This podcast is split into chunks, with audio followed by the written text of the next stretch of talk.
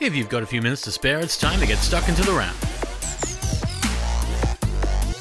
It's nearly the end of March 2022, and you're listening to The Wrap, Australia's fastest technology roundup. And with the recent weeks bringing you the announcements from Apple, the week that followed was decidedly less about the maker of the iPhone and more about one of its major competitors. You see, Samsung has a few new phones on the way meant to take on Apple's new iPhone SE, coming in the Galaxy A series. They're models made for the mid range, with the A33 and A53 being what Australians can expect first, offering big screens, several cameras, and support for 5G priced below $800, with a more premium A73 on the way as well. Samsung's news this week wasn't just about how it planned to challenge Apple for mid range phone madness, with news about the gear it also makes for other parts of your life, namely the entertainment room where you watch films and TV shows. You see, from about March until May is what we call TV changeover season, which is typically when big name manufacturers release their new TVs and sound systems, bringing them to Australia, often after showcasing them at CES at the very beginning in January. And that is precisely where we are, with Samsung first off the rank to show off what's coming to Australia very shortly. If you're someone looking for a big screen, you might be interested in what Samsung is offering this year because much of it is big. The range covers Samsung's Neo QLED technology, which is basically a combination of high tech bits and pieces for new TVs, marrying mini LED backlighting with quantum dot color honing crystals to get a screen that looks bright and vibrant and built for today in lots of sizes. They'll arrive in a choice of 4K or 8K because you have options on the level of Ultra HD you want, offered in a size as small as 55 inches, if you can call that small, with a big model sized to 85 inches if you can handle the $12,000 price. However, TVs measuring 85 inches won't have to cost quite that much this year, as Samsung will offer the screen size in a few different styles. If you don't mind skipping over the quantum dot color enhancement tech, You'll find 85 inches for as low as $3,000 in Australia, while the model with quantum dots but without the mini LED tech will cost almost $6,000 locally, and there will be plenty of options in between. There will also be quote unquote lifestyle TVs with more in Samsung's art inspired frame series, the interior decorator focused Serif TV, and a rotating TV for folks who love TikTok so much that they want it on a big screen, coming in a Sero. And there's even a Samsung projector in the Freestyle. Lots of TV options on the way, it's seems, with some sound gear as well. There's an 11.1.4 spatial surround system on the way in the Q990B, a big 360 degree Dolby Atmos sound system that will map 3D sound to your room and come with an eye watering $2,000 price tag, but plenty of other less advanced options coming in for less. And while we're on the subject of sound, Bose has a new speaker on the way in the SoundLink Flex, a portable wireless speaker that comes with a neat trick. It can reorient the sound based on how it sits, stands, or lies down. It's not its only trick because it's water resistant, it can float in water, and supports up to 12 hours of battery life, coming in April for around 250 bucks. Outside of sound, some Australians have built something for your car if you have kids, and it's something they claim is a bit of a world first. If you've ever worried about leaving kids in the back seat, the Infalert could be a solution, bringing a sensor to child seats and an alarm fob with your car keys. On the off chance that you slip up and forget your kids are there, the system will alert you to tell you just that and to get them out. Now, obviously, this gadget is designed to fix something that's bad, which is leaving your kids in a car. But we're going to end the show with the feeling of something good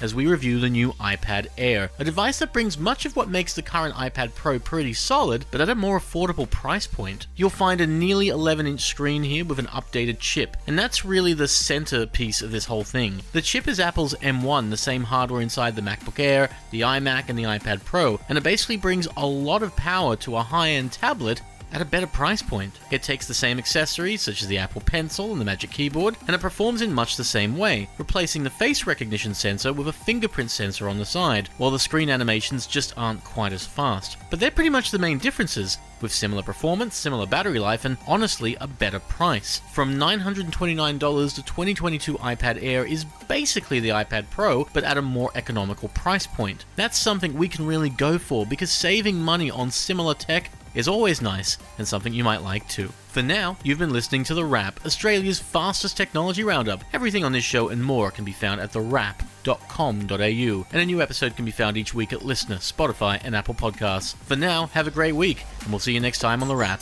Stay safe, stay sane, and take care.